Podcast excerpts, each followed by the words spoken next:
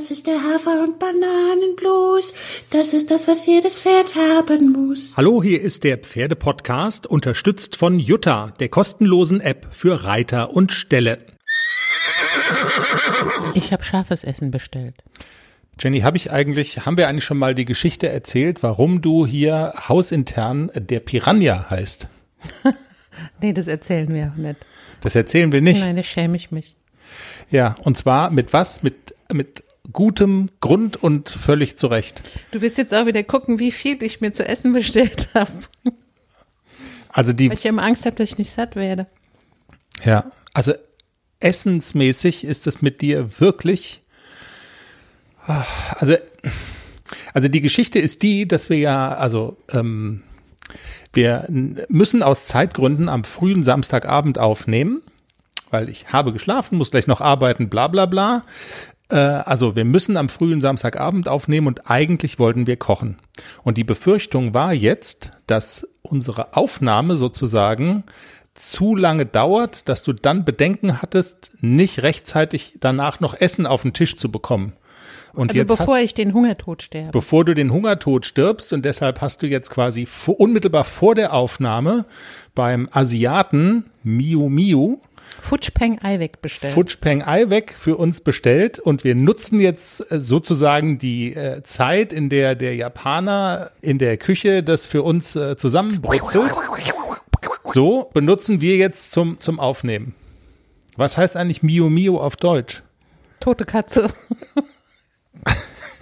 Ich habe, während du äh, versucht hast zu bestellen online und mit der Technik gerungen hast, äh, habe ich das mal gegoogelt. Ich bin zu keinem Ergebnis gekommen. Ich weiß nicht, ob das so, das könnte so ein, also wenn es jemand weiß, gerne Info an uns, aber es könnte auch so ein äh, japanischer Fantasiename sein, so wie Nanunana, weißt du? Aber das also, ist ja eine Kette. Also man ja. müsste das eigentlich kennen. Also ja. auch so andere Leute müssten das kennen. Ja, ja, aber Nanunana ist auch eine Kette. Ich meine, die machen halt so Deko-Krams. Tote Katze. Tote Katze. Von dem Japaner mit den Schwertern zerstückelt. In dem Zusammenhang, ich habe noch eine Brüller. Essen gehackt. Ich habe noch eine Brüllergeschichte aus Japan. Darf ich dir noch erzählen, bevor wir über Pferde reden? Der Manni muss auch noch spielen, der ja. ist hier schon ganz zappelig. Okay, also wollen wir erst den Manni zappeln lassen mit der Hymne, unseren Orchestermusiker, dann erzähle ich eine Brüllergeschichte aus Japan und dann geht's um unsere Pferde. Also das, das was die wir eigentlich. Klo, oder? Mit der Heizung am Hintern. Nee, das ist noch eine andere. Okay. Die ist, äh, die ist schon gut. Also die ist schon geil. Für alle, die es, also die jetzt denken, ähm, das könnte hier so ein verrückten Podcast sein. Stimmt schon, aber wir sind schon der Pferdepodcast und wir berichten über Jungpferdeausbildungen, begleiten einen jungen Haflinger vom Pferdekindergarten ins große Dressurviereck.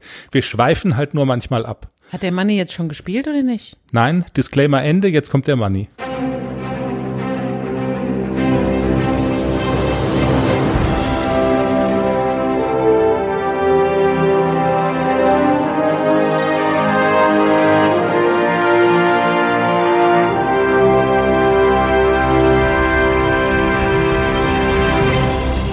Hallihallo, hier ist der Pferdepodcast. Episode 152, glaube ich. 53? Nee, nee, nee, 52. 152, ja, ja. Der Günther müsste es genau wissen. Der Günther. 52 ist der, ne? Jahre alt, oder? Ungefähr. Ja, ungefähr. Genau. Plus minus also, 20 Jahre. Schön, dass ihr alle da seid. Erzähl deine Futschpeng-Eiweg-Geschichte. Ich erzähle jetzt kurz die Japan-Geschichte.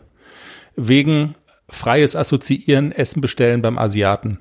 Ich war mal als Reporter bei der Fußball-Weltmeisterschaft in Japan und Südkorea, wie du vielleicht weißt. Das war zwei, Darüber hast du ein Buch geschrieben. 2002. Naja.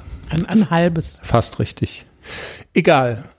Und unsere Radiotechniker haben eine große Technikkiste gepackt. So ein Mini-Containerchen, äh, den ich als Fracht aufgeben musste. Und die waren am Witzeln und am Gickeln und haben die Kiste vorbereitet und irgendwie dachte ich, die führen irgendwas im Schilde. Ich wusste aber nicht genau was. Ich habe jedenfalls die Kiste übernommen und so weiter. da waren dann auch Aufkleber drauf ähm, mit so japanischen Schriftzeichen. Ich habe mir wirklich nichts dabei gedacht. Ich dachte halt irgendwie ähm, empfindliche Technik bitte nicht durch die Gegend schleudern oder so.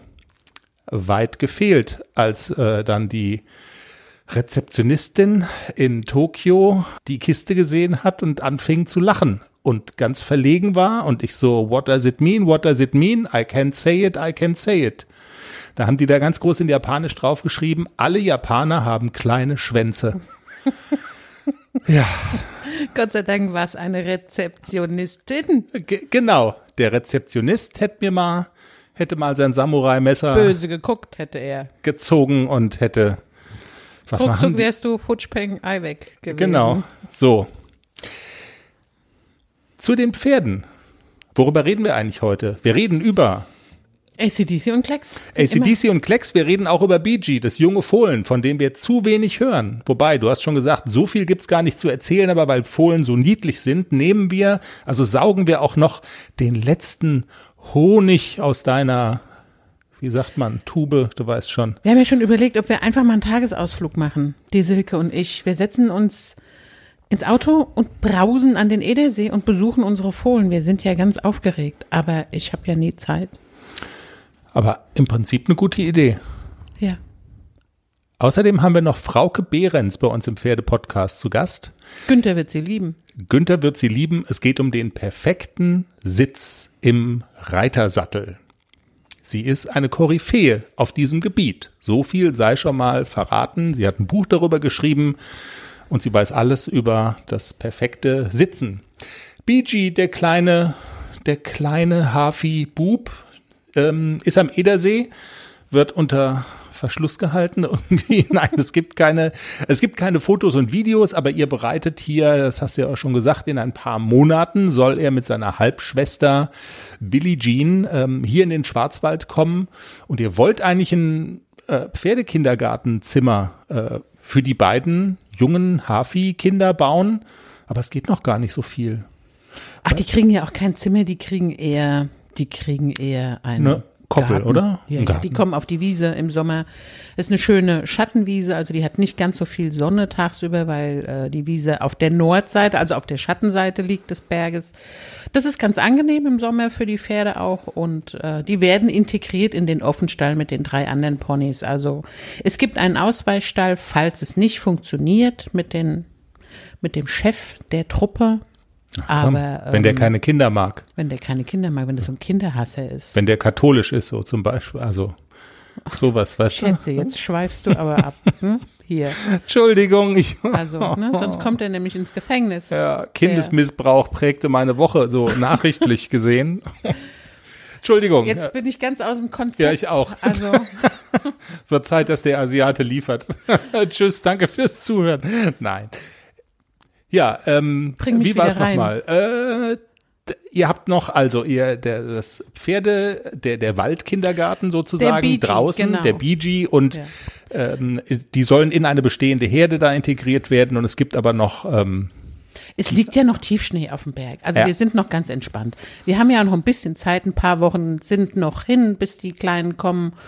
Und äh, aber heute gerade habe ich aktuell eine Sprachnachricht von der Freundin gekriegt, die gesagt hat, ich habe mir ja jetzt noch mal das Video von dem kleinen BG angeguckt. Also für einen Hafi trabt der ganz schön gut.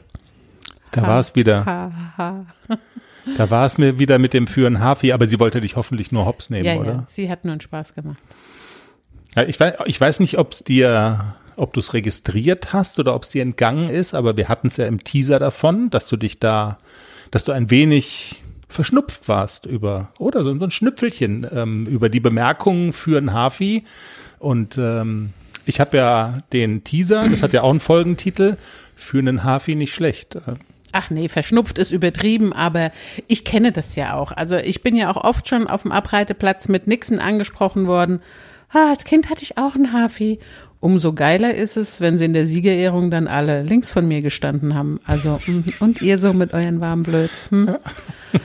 Also war schon immer sehr erhebend, diese Momente. Ja, ja umso sch schon. Umso schöner ist das dann. Umso ne? schöner, ja. ja. Wir waren aber auch schon Letzter, ja. Um, und dann war es nicht so schön für mich und dann, tja, vielleicht ja. sollte ich doch lieber die Kinder den Hafi reiten lassen. Die machen das wahrscheinlich besser.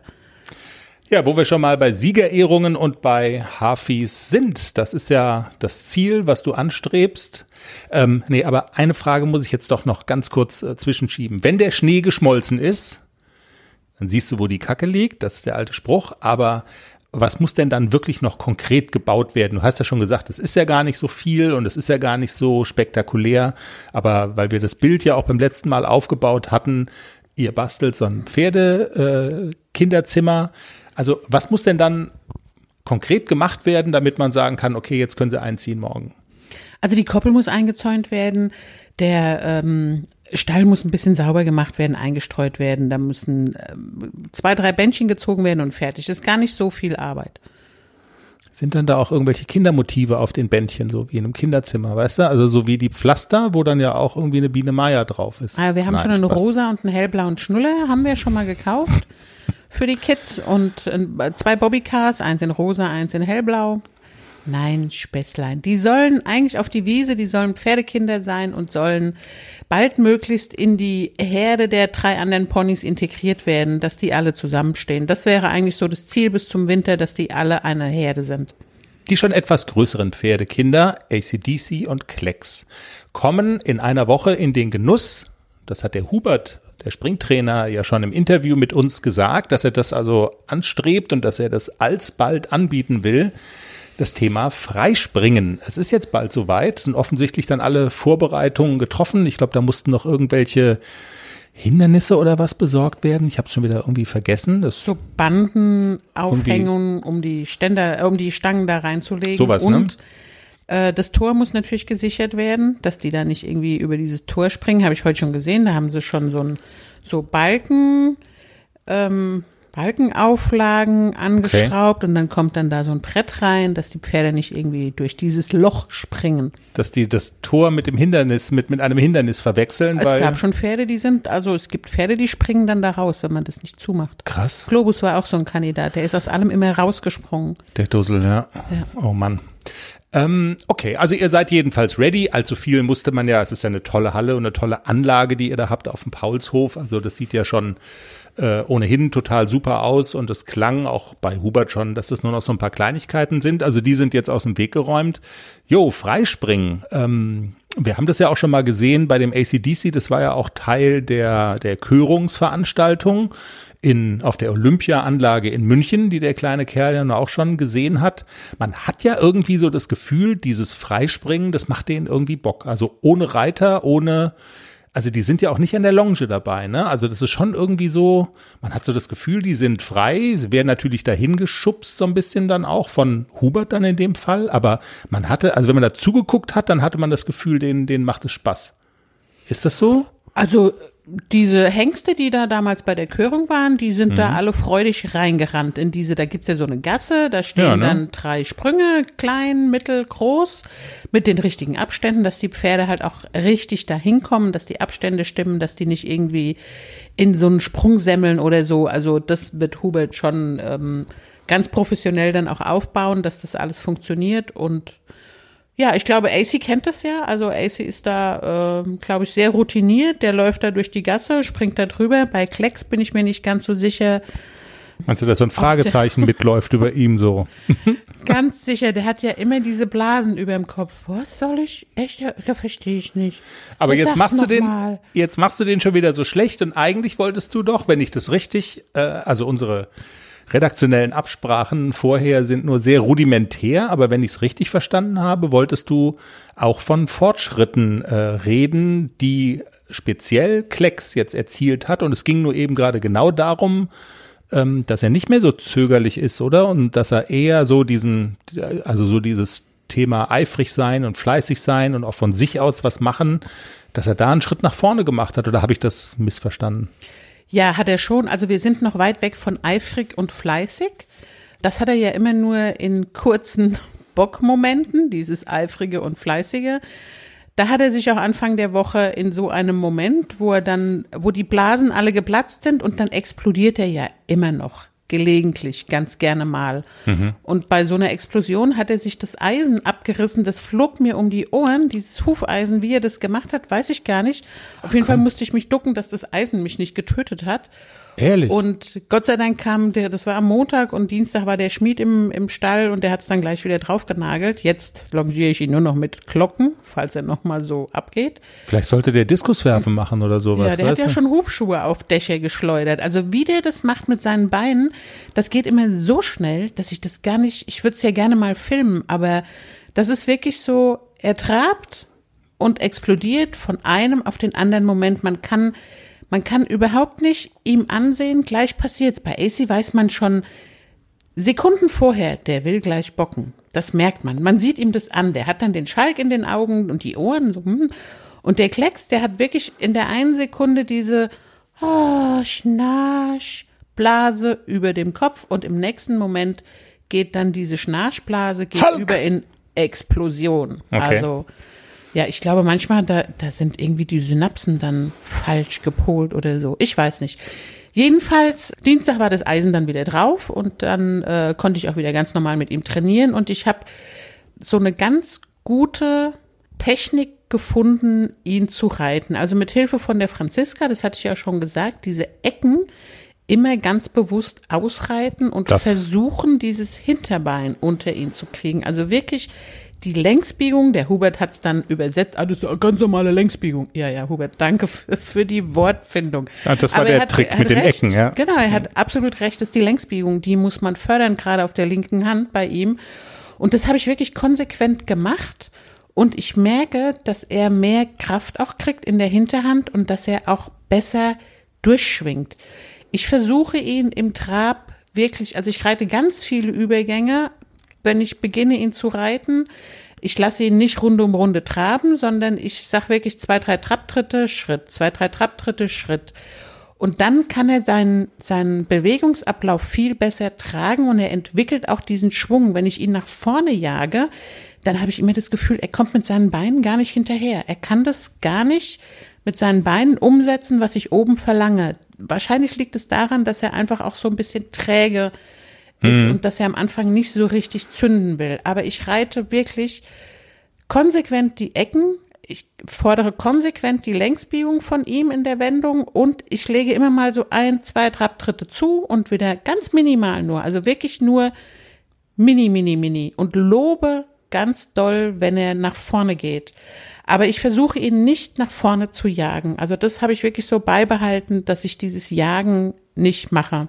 Wahrscheinlich wäre es auch unfair, ne, wenn die ihm dann da was abverlangst, was er nicht so richtig auf die Kette kriegt. Also man muss, äh, denke ich, auch machbare, machbare Ziele setzen. Genau, und ich will am Ende des Tages ja erreichen, dass ich ein gutes Reitgefühl habe. Und wenn das halt nun mal 20 Minuten dauert, dann dauert es 20 Minuten. Also ich habe jetzt auch so, so mich damit abgefunden, dass dieses Pferd, glaube ich, niemals äh, von, von alleine, von Anfang an spritzig und nach vorne und sich freudig bewegt. Vielleicht täusche ich mich und in zwei Jahren, wenn es ein Muskelpaket ist, ähm, macht er nichts lieber als das, als fleißig nach vorne traben und den Hals fallen zu lassen und sich entspannen und loslassen.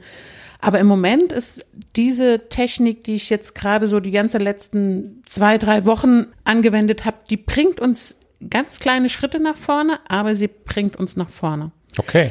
Die Stangenarbeit tut ihr Übriges. Also ich glaube, dass ihm das auch sehr, sehr gut tut. Dieses über Stangen traben, galoppieren, kleine Cavalettis springen. Das ist für ihn auch ein super Training, dass er Spaß kriegt daran, sich zu bewegen und seinen Körper zu bewegen. Was erwartest du dir von dem Element Freispringen? Genau dieses Ziel, dass er Spaß daran kriegt, vor allem der Klecks, dass er Spaß daran kriegt, sich zu bewegen und dass er den Rücken aufmacht und dass die wirklich auch Kraft in der Hinterhand kriegen und abdrücken. Und das gibt ja am Ende des Tages die Kraft, die er auch für das Dressurreiten nachher braucht. Hm. Also steht auch unter der Überschrift Abwechslung anbieten. Also Genau. was ja so A und O äh, ist, wo du auch immer wieder von gesprochen hast.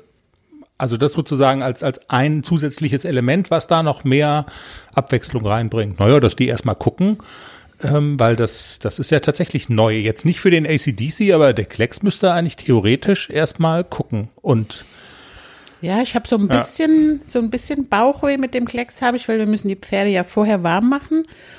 Und äh, ich habe die Woche nochmal angetestet, was er so im Roundpen macht. Geht gar nicht. Also im Roundpen flippt er regelmäßig aus. Und da bin ich so ein bisschen, da weiß ich noch nicht so genau. Ich kann ihn also im, im Roundpen schlecht warm longieren. Ich muss mal gucken, wie ich ihn vorher warm kriege. Vielleicht frage ich die, die Stallkollegin, die als erstes dran ist an, an dem Freispringtag, ob die einfach mit mir tauscht und dann könnte ich ihn vorher in der Halle ein bisschen ablongieren. Das ist für ihn, glaube ich, besser, bis er das so ein bisschen besser kennt und bis er ein bisschen ruhiger geworden ist. Muss ich mal gucken, wie ich das mache. Aber Roundpen ist für Klecks nochmal so. Aber das klingt jetzt so ein bisschen so, wir haben ein verhaltensauffälliges Kind, können wir es mit ins Restaurant nehmen? Oder, also, oder? Es So, legt sich auch unter den Tisch. ja, so und schreit dann rum, ja. Also, weil es nicht schnell genug geht, zum Beispiel. Also Genau, mit, ja. ne? Warst du als Kind eigentlich auch so, wenn es ich war nicht ganz schnell brav. und wenn es nicht schnell genug ging? War ich auch brav.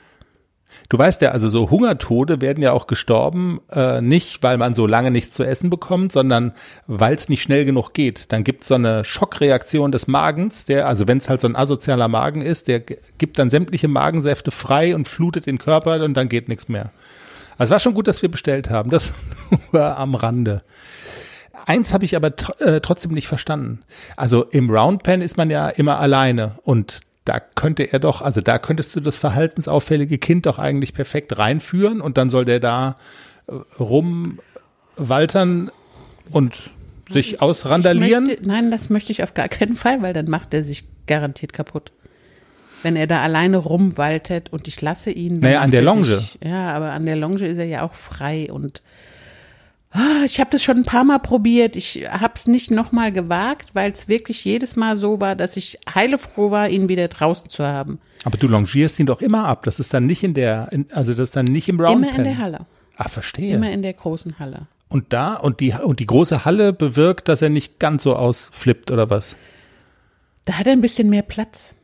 Okay. um seine Beine dann auch wieder zu sortieren. Also da ist das, da ist der Sand nicht so schnell zu Ende, die Wand kommt nicht so schnell. Und das Roundpen hat ja nur einen Durchmesser von 18 Metern, da ist ganz schnell die Wand da und da donnert der dann halt dran. Also der ist ja auch dann kopflos, der ist so ein bisschen wie unser Hund, der nicht mehr so gut sieht und an die Tür läuft.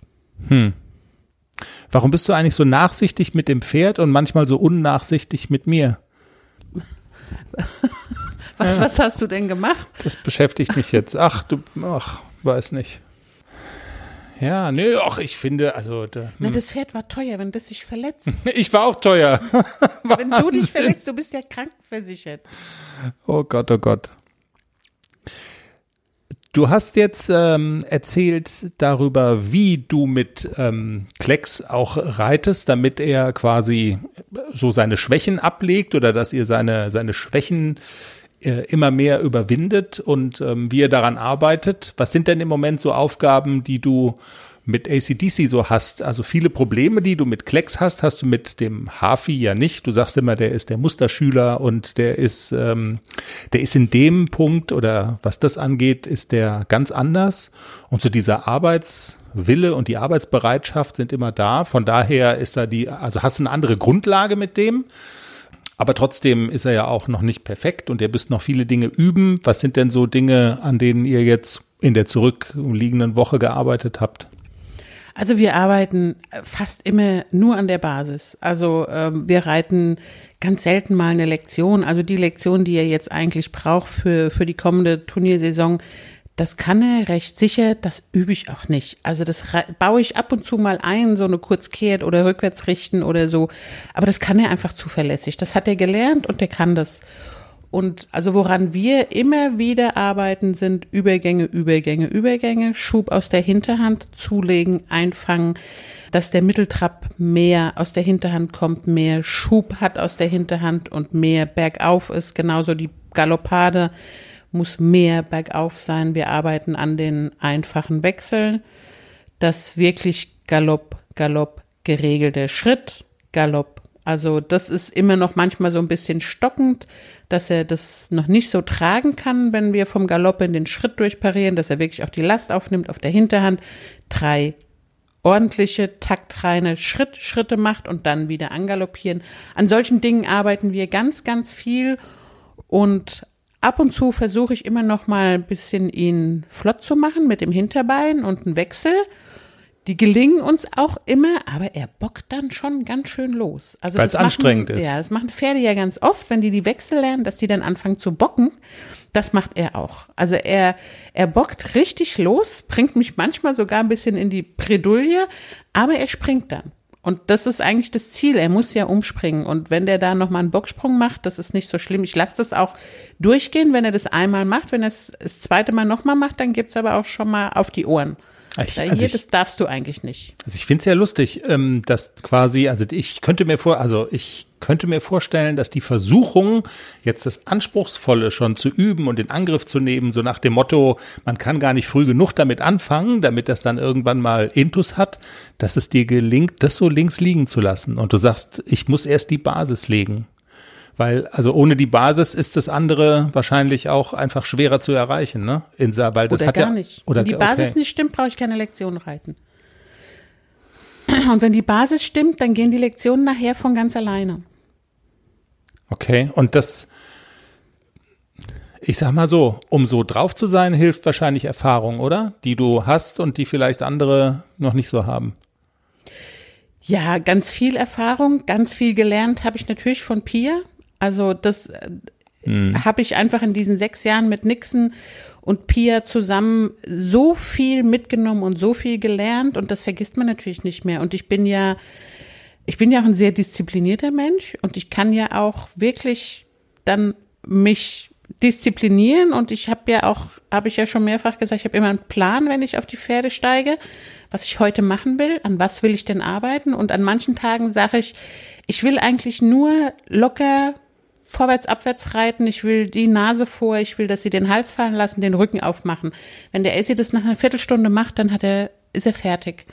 Und wenn er es halt erst nach einer Dreiviertelstunde macht, dann muss er halt eine Dreiviertelstunde. Aber das kommt nie vor bei AC. Der ist ähm, anfangs immer mal so ein kleines bisschen fest, aber das ist ganz, ganz schnell mit bisschen Schulter herein, mit bisschen Schenkelweichen im Trab, habe ich den ganz schnell fluffig, fluffig und locker. Und bei Klecks dauert es manchmal länger, aber es wird auch schon so, dass auch mit dem Klecks manchmal eine Reiteinheit schon nach einer Viertelstunde zu Ende ist. Wenn ich ihn vorher ablongiert habe, dann setze ich mich nochmal drauf und wenn es dann gleich funktioniert, dann hat er aber auch dann gleich frei. Also dann zwirbel ich die Pferde auch nicht bis zum Umfallen. Ja.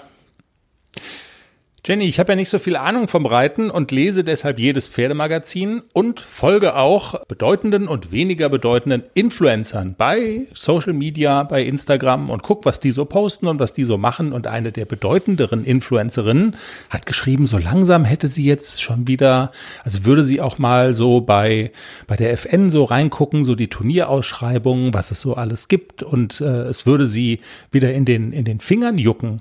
Ähm, Gibt's da schon was zu gucken eigentlich? Ich habe schon genannt. Hoho, aber du redest Das ja wird dir immer nicht nicht, gefallen. du redest ja immer ungern im Podcast drüber, ne, mit den Nennungen, weil du dann immer Angst hast, alles klar. Jenny hat, also gefühlt schreibt sich dann jeder so Notiz an mich selbst, Jenny startet und dann wird halt gefragt, und wie bist denn geritten? Und wenn man dann, man läuft halt auch Gefahr, dass es halt irgendwie nicht so doll war und dann muss man irgendwelche Sachen erklären, die man lieber vernuschelt hätte. Und warum hat's mir nicht gefallen? Was? Oder warum? Nur springen. Ehrlich? Oh Mann. Es gibt noch keine Dressurprüfung. Das ist ja hier, hier in Baden, das ist ja das Land der Springreiter. Es, es gibt halt noch keine Dressurturniere, es gibt nur Springturniere. Soll ich mich beruflich nochmal anders orientieren, dass wir irgendwie, also wo, wo, wo wäre denn gut Dressurreiten in Deutschland? Eigentlich in Hessen. Zurück nach Hessen. Ja, also da gab's jede Menge, also da gab's Okay. bei, bei jedem Turnier gab's da Dressurprüfungen, immer. Ich kenne das gar nicht, dass hier die Turniere, hier sind ganz viele Turniere, da gibt's nur Springen. Springen und Bratwurst und Genau, dann und fertig. Pommes. Ja, Fertig und Maske. Aber es gibt keine Dressurprüfung. Okay. Also die kommen schon, also ich glaube, das erste Turnier ist im April, wo auch Dressurprüfungen ausgeschrieben Okay, sind. also da ist aber aber wirklich noch viel Zeit. Ja. Ja, aber die meisten, also viele Turniere hier sind reine Springturniere. Und da hast du auch schon ein bisschen, also du, du hast was genannt, wirklich? Also, Ja, ich habe noch mal so ein, so ein Kinderspringen genannt, zwei Stück. Also es gibt so ein, so ein Wettbewerbsturnier, das ist für meine Leistungsklasse. Ich habe ja im Springen LK6. Da darf ich ja fast alles reiten. Und ja, dann reite ich wieder mit den Kindern, ist mir aber wurscht. diese hohen Parcours, Ja. wie jetzt da in, bei dem letzten Turnier, wo die Kaderkinder alle geritten sind, das traue ich mir einfach noch nicht zu mit dem AC. Und ich will es just for fun machen. Und es gibt bei dem einen Turnier sogar einen Fun Trail. Da habe ich überlegt, ist auch offen für meine Leistungsklasse und für alle Altersklassen. Und das ist auch witzig. Also das ist so ein Fun Trail, da muss man über Stangen traben, durch einen Slalom und mit dem AC das zu machen. Ich glaube, da hätte ich einen Riesenspaß. Da bin ich am überlegen, ob ich das mache. Rein so zur Übung, so ein bisschen Working Equitation Trail und so, das finde ich total cool. Ja. Also wenn du auch Lust hast, bei Ikea mal irgendwie in das Bällebad rein, weißt du? Also ich würde ja für dich auch mit dem äh, Filialleiter mal verhandeln oder so, wenn du. Da muss Nein, ich jetzt wieder an den Klecks denken. Der AC ist schon lange im Bällebad und der Klecks steht noch davor. Was muss ich die Schuhe ausziehen? Echt? Kann ich die Schuhe nicht anlassen? Also und was ist mit den Strümpfen? So. So wäre Klecks vorm Bällebad. Und AC ist schon totgespielt. Nein, aber es ist so ein bisschen, ja, ich finde das ja, also ich finde es ja auch cool, dass du da so eine Begeisterung für sowas haben kannst, was eigentlich wieder so wirklich, also was halt bei vielen Reiterkarrieren dann bei den Kindern angesiedelt ist, die irgendwann mal springen sollen. Aber springen ist ja gar nicht dein großes Thema und so weiter. Und ähm, mit den jungen Pferden, also ich glaube, viele in deinem Alter, denen wäre es wahrscheinlich zu blöd, oder? Ahne ich mal. Und also diese diese Berührungsängste hast du halt nicht. Du sagst, es ist von der Sache her, es ist im Prinzip eine coole Sache für die Pferde, also mache ich's. Genau. Und ja, ich reite dann wahrscheinlich mit ganz vielen jungen Menschen zusammen, aber das macht ja nichts. Also ich bin ja nicht besser als die, ich bin nur älter, sonst nix. Aber wahrscheinlich sind die Kinder besser als ich. Ja. Du hast aber mehr Erfahrung. du bist schlecht, aber auf einem höheren Niveau. Deine, Du, meinst ein geistig höheres Niveau. Ähm, so, ja, genau, ja. In meiner Vorstellung reite ich da mit einer 10,0 durch. Ja, ja. Nee, worauf will ich denn jetzt hinaus? Also Weiß du bist nicht. insofern weise, als dass du ja quasi äh, weißt, worauf es theoretisch ankommt. Ich will auf den Reitersitz zu sprechen kommen. Also du weißt, dass es der, also dass ähm, wenn, ne, wobei gut sitzen auf dem Pferd tust du ja schon, ne? Ich hoffe doch. Würd's schon sagen, ja. Ja, ich glaube schon, dass ich einen ganz ordentlichen Sitz habe. Und ich merke ja auch, die Pferde laufen nicht, wenn ich nicht ordentlich sitze. Vor allem, also was ich immer ganz wichtig finde, und ich gebe ja so sporadisch auch immer mal so ein bisschen Reitunterricht, und äh, das Manko ganz vieler, vieler Reiter sehe ich, ist die Handhaltung. Also, dass ganz viele Reiter ihre Hände nicht vor sich tragen und die Fäuste nicht geschlossen lassen. Und das ist, finde ich, ganz, ganz wichtig. Ellbogen am Körper, Hände vor dir tragen. Also es gehört zum Sitzen dazu. Es gehört zum Sitz dazu. Und vor allem, wenn man das nicht macht, spürt man nicht, was das Pferdemaul da vorne macht. Und ich kann nicht nachgeben und ich kann nicht folgen, was das Pferdemaul macht.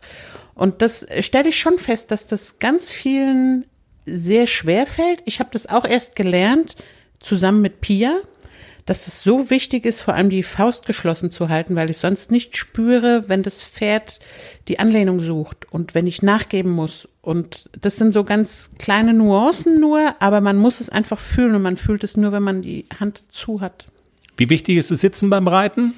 Enorm wichtig. ich Enorm muss, ja, wichtig. ich muss in, ich muss wirklich mittig im Pferd sitzen. Und ein kluger Trainer hat mal zu mir gesagt, stell dir vor, das Pferd unter dir wäre weg. Landest du auf deinen beiden Füßen? Das habe ich auch immer im Kopf, das reitet auch immer mit, wenn ich so merke, oh, jetzt gerade sitze ich nicht ordentlich, das Pferd läuft irgendwie komisch, wieso denn? Ach ja, ich sitze nicht ordentlich. Wahrscheinlich, solche Probleme setzen sich dann wahrscheinlich fort, weil man dann ähm, versucht, was zu korrigieren, also auf andere Art und Weise, aber eigentlich liegt die Ursache im, im Sitzen, stelle ich mir vor, oder? Weil das Pferd reagiert halt drauf. Es läuft komisch und dann fängt man dann an, an dem, an dem Pferd rumzureißen. Dabei müsste man eigentlich sich vernünftig in den Sattel setzen. Genau, fängt schon an mit, der Herr Wille sagt immer, dein Pferd sieht immer gleich aus, du musst es nicht angucken, es wird kein Schimmel.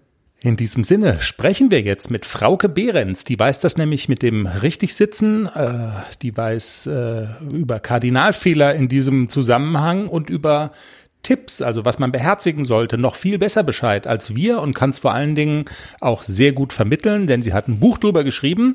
Sie gibt Kurse, sie gibt Seminare, sie coacht in Richtung der perfekte Reitersitz.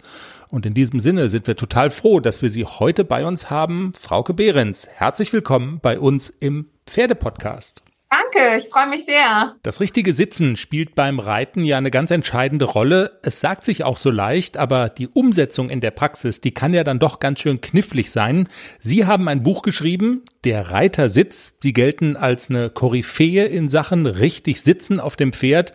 Bevor wir uns reinstürzen ins Thema, sagen Sie doch vielleicht mal so ein paar Takte über sich selbst. Was macht Sie zur Sitzpäpstin? Ich glaube, von der Sitzpäpstin bin ich noch ein bisschen entfernt. Soweit ist es noch nicht aber ähm, meine Kernkompetenz liegt in der Physiotherapie. Ich bin Heilpraktikerin für Physiotherapie, Physiotherapeutin, Trainerin C und arbeite seit 21 Jahren inzwischen. Jetzt haben wir ja ähm, das Jahr auch rum, das letzte, als Sitzschullehrerin und Seminarleiterin.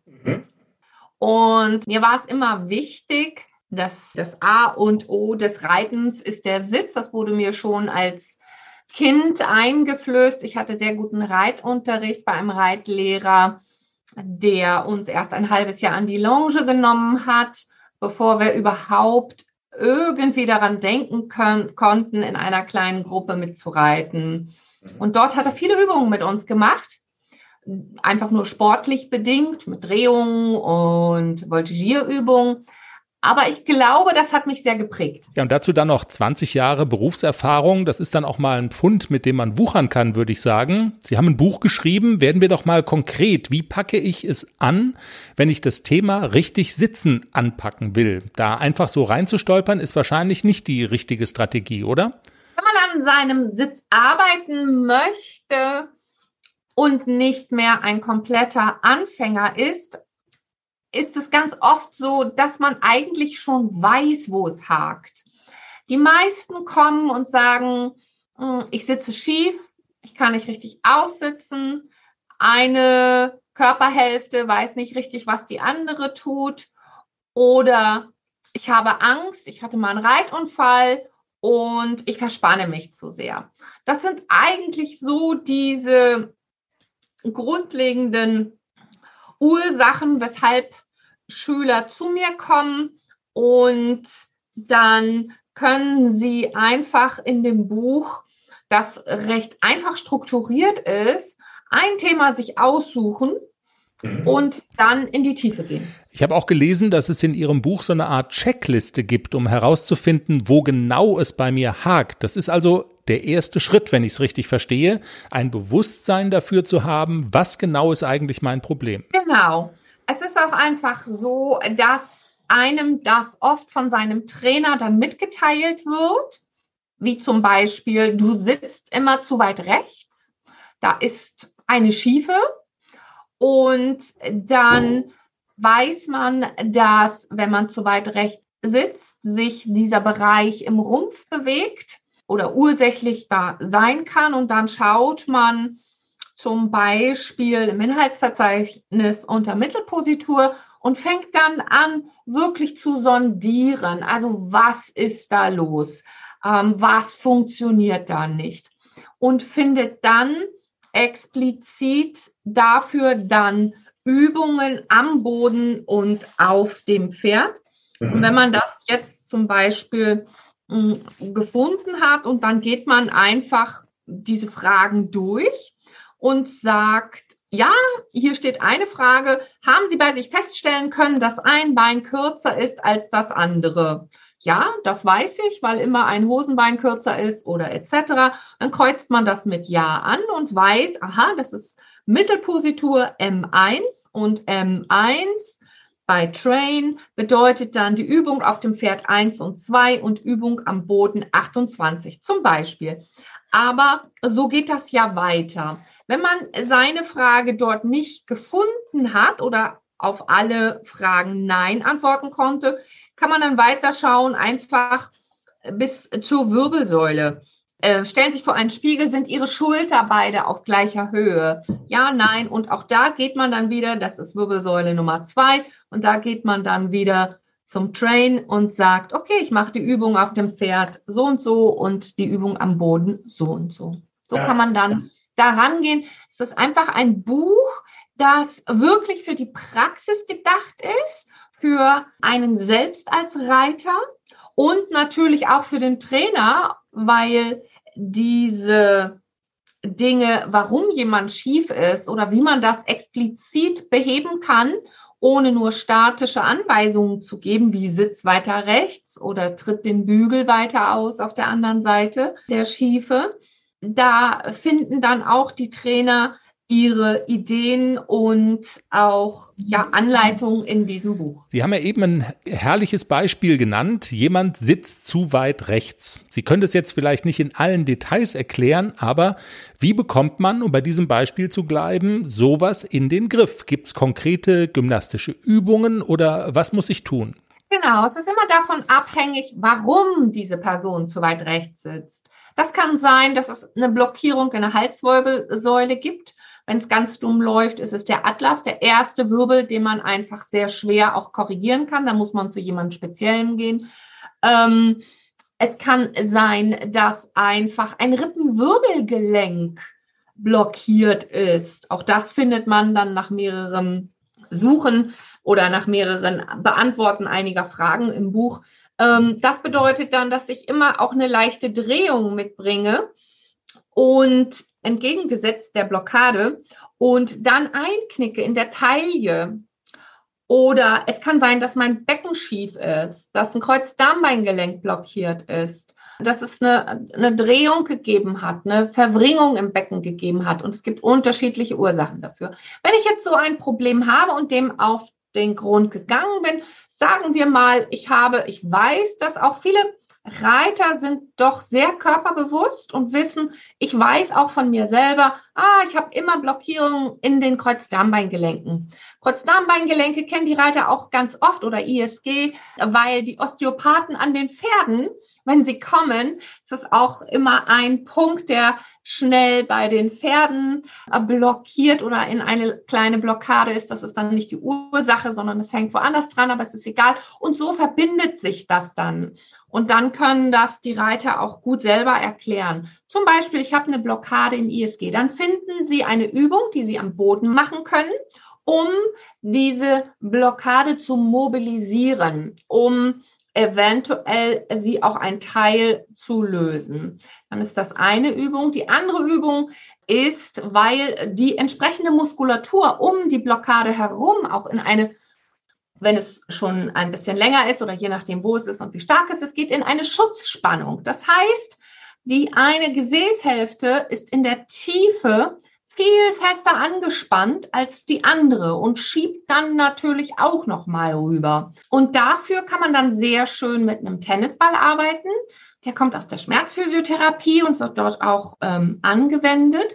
Und sitzt, man setzt sich auf sein Pferd das Pferd reitet man am hingegebenen Zügel im Schritt und legt diesen Tennisball, man reitet linke Hand, unter den rechten Sitzbeinhöcker und zieht ihn dann nach außen. Dann erwischt man genau die Muskulatur, die in diesem Fall eine Spannung aufgebaut hat und kann unter Umständen auch dabei wenn es sich um eine leichte Blockade handelt, die dabei auch lösen. Einfach dadurch, dass das Pferd sich unter einem bewegt, man selbst äh, sich auf dem Pferd ja auch halten muss, eine bestimmte Haltung einnehmen sollte und diese Bewegung miteinander, füreinander, die lösen dann diese Muskelspannung auf und unter Umständen, wenn man Glück hat, auch die Blockade.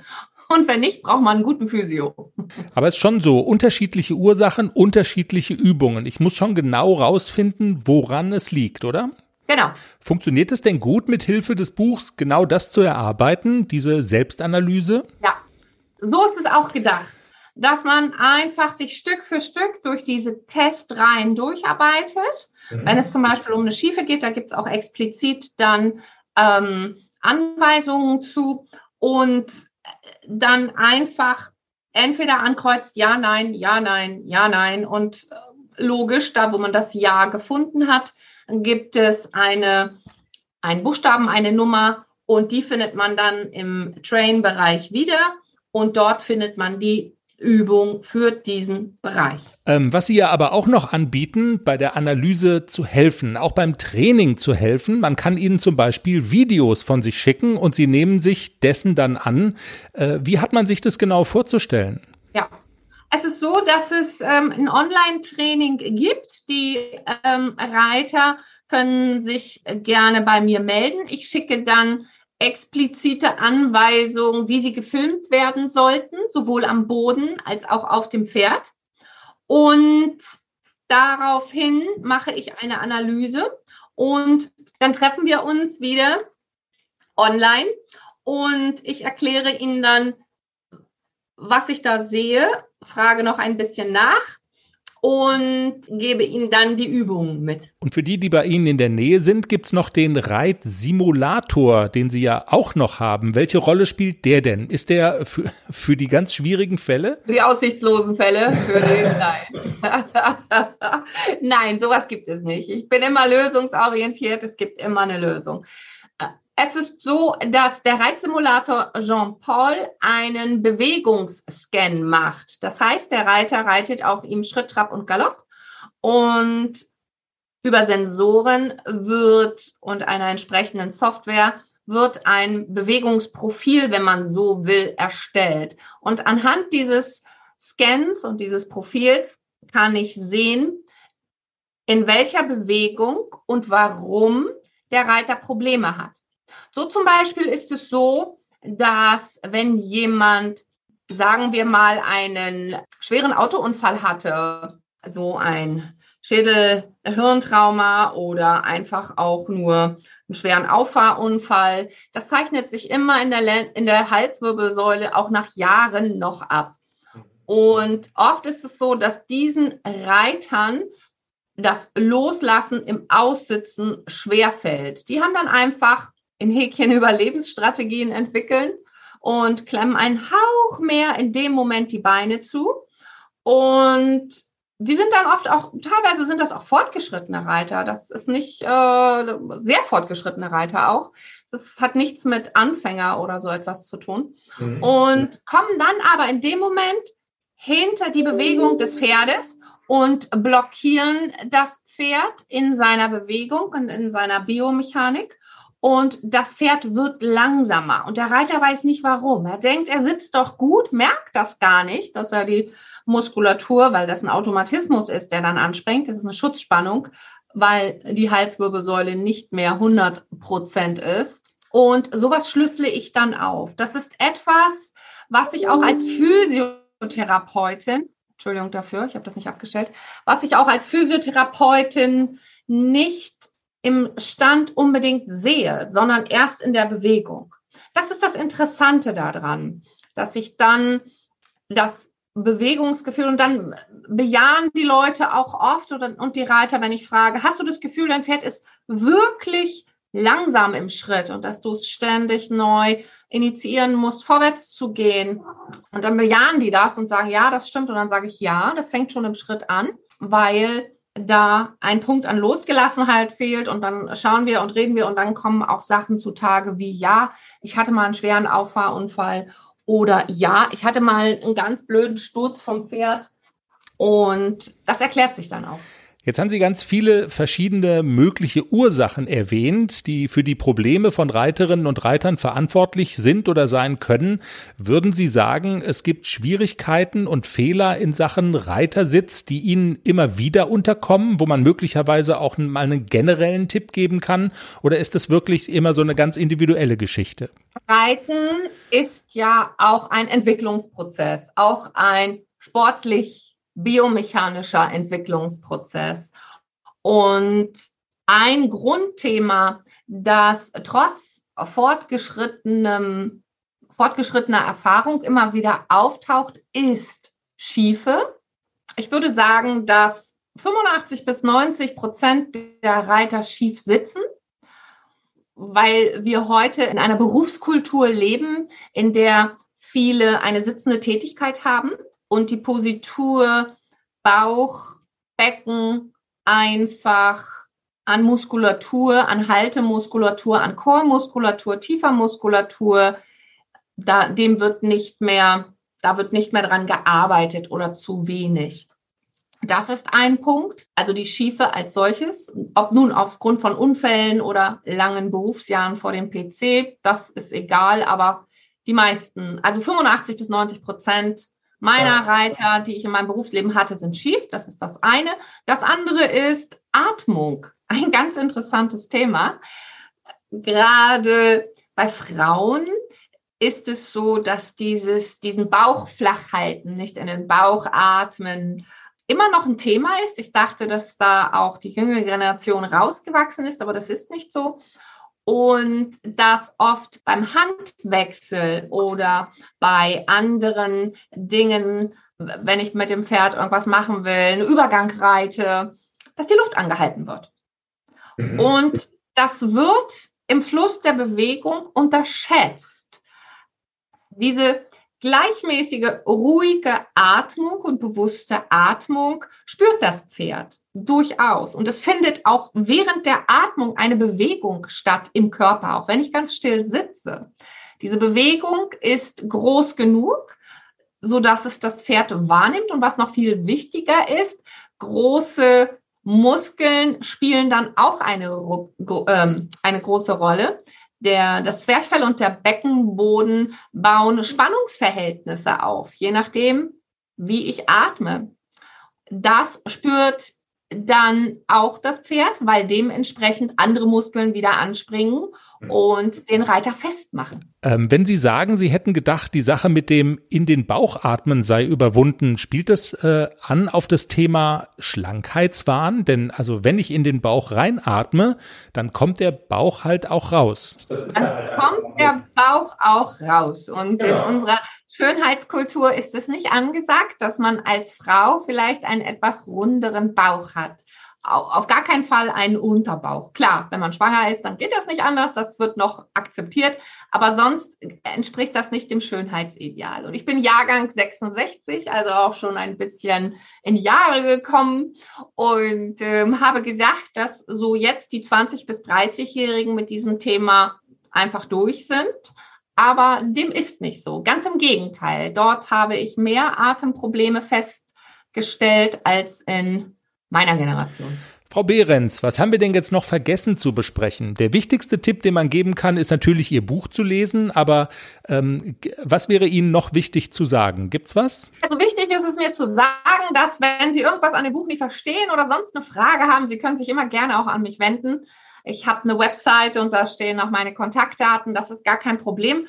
Das, da bin ich vollkommen freundlich entgegenkommen. Das finde ich gut, weil das ja Menschen sind, die sich um ihren Sitz bemühen. Es ist immer so, dass der gute, geschmeidige, tief einwirkende Sitz einfach die Grundlage jeden guten Reitens ist. Und das ist nach wie vor wichtig und wird oft ein bisschen überspielt, durch Lektionen oder Festhalten oder Druck. Immer wieder hört man dann Schlagzeilen und liest Schlagzeilen, dass Pferde mit viel Druck und viel Gewalt in Richtungen gebracht werden, um Leistung zu vollbringen. Und ich kann bloß eins sagen, wenn Schenkel und Hand nicht durchkommen und nicht wirken, also die Paraden, der, der Rumpf, das Zusammenspiel und dann die Schenkelhilfe, dann ist es so, dass der Reiter irgendwas falsch macht. Mhm. Also es hilft dann nichts, noch mehr zu drücken oder den Sporen zu benutzen oder die Gärte und ähm, sondern irgendwas stimmt nicht am Sitz. Und natürlich spielen Pferd und Reiter immer eine Rolle. Also wenn ein, ein Pferd seine natürliche Schiefe mitbringt und der Reiter auf der gleichen Seite auch schief ist. Das ist die häufigste Frage, die dann immer gestellt wird, ob sich das dann nicht zu sehr ergänzt. Das äh, tut es, aber man darf sich als Reiter dessen bewusst sein, darf dann gegenwirken und es dem Pferd leichter machen, in die Balance zu kommen. Also das ist schon so ein wirklich zentrales Thema, das Sie sich vorgenommen haben und das Sie ansprechen mit Ihrer Arbeit. Ja, ja, das kann man wirklich sagen. Wenn man mit Ihnen direkt zusammenarbeiten will als äh, Physiotherapeutin, ist das auch möglich? Und in welchem Einzugsgebiet muss man da so leben? Äh, wo sind Sie zu Hause? Ich bin zu Hause im Norden Deutschlands. Ich bin ähm, zwölf Kilometer südlich von Flensburg, also ziemlich weit weg vom Geschehen, wenn man so will, nicht in der Mitte Deutschlands. Aber man ähm, kann zu mir Kontakt aufnehmen. Ich gebe durchaus Seminare und komme auch vor Ort in den Stall, wenn sich dort mehrere Reiter zusammengetan haben. Es kommt einfach immer drauf an, auf die Entfernung. Ich kann natürlich nicht für einen Reiter vier Stunden Auto fahren. Das funktioniert nicht. Aber man findet meistens immer eine Möglichkeit, entweder dann in anderen Locations mit unterzukommen, an anderen Seminarorten oder direkt zu mir mit Pferd anzureisen. Frauke Behrens, herzlichen Dank für das Gespräch. Und wenn wir jemals wieder eine Frage haben sollten in Sachen Reitersitz, dann wissen wir, an wen wir uns wenden müssen. Recht herzlichen Dank für die Einladung. Ganz gerne, gar kein Problem. Und ähm, ja, Sie können sich gerne bei mir melden. Frauke Behrens, Autorin des Buchs Der Reitersitz, das Praxisbuch, bei uns im Pferdepodcast. Alle Links zu Frauke, zu ihrem Buch, bei uns auf der Homepage www.derpferdepodcast.com. Ihr wisst ja, da findet ihr immer alle ja, Links und Hinweise auf unsere äh, Gäste und die Show Notes, ähm, alles was dann in Bezug auf jede einzelne Sendung von Relevanz ist, einfach mal vorbeischauen. Und ähm, Jenny, jetzt müsste eigentlich, also es wäre jetzt so langsam an der Zeit, also dass wir, es klingelt. dass es klingelt und der Mio Mio Mann vor der Ja, Tür steht und sagt, sterbe ich den elenden Hungertod. nicht, dass dein Magen übersäuert, du weißt schon. Also das ist Ich habe ja von einer Stunde fünf Brote gegessen. Geht schon. der Piranha. Willst du jetzt doch das erzählen mit dem Piranha, wieso du mich so nennst? Naja, weil du halt auch isst wie so ein Piranha, ne? Also so vom Tempo her, also wie so ein japanischer Ja, du hast Piranha. ein halbes Brötchen gegessen, dann habe ich schon drei gegessen. Dann denke ich mir, oh, der, kann ich jetzt aufstehen? Wie lange brauchst du zum Essen? Der alte Mann. In der nächsten Folge erzähle ich dann auch die Geschichte mit der japanischen Toilette. Das ist vielleicht vorm, vorm Essen jetzt nicht ganz so passend. Das ist aber, Aber- sehr witzig. Wer will, kann das ja auch in deinem Buch Ja. nachlesen. Wie heißt das? Ähm, also der japanische Rezeptionist, der mir die Toilette erklärt hat für einen Radiobeitrag, hat gesagt, you don't have to use paper. Also es gibt eine Dusche und einen Föhn.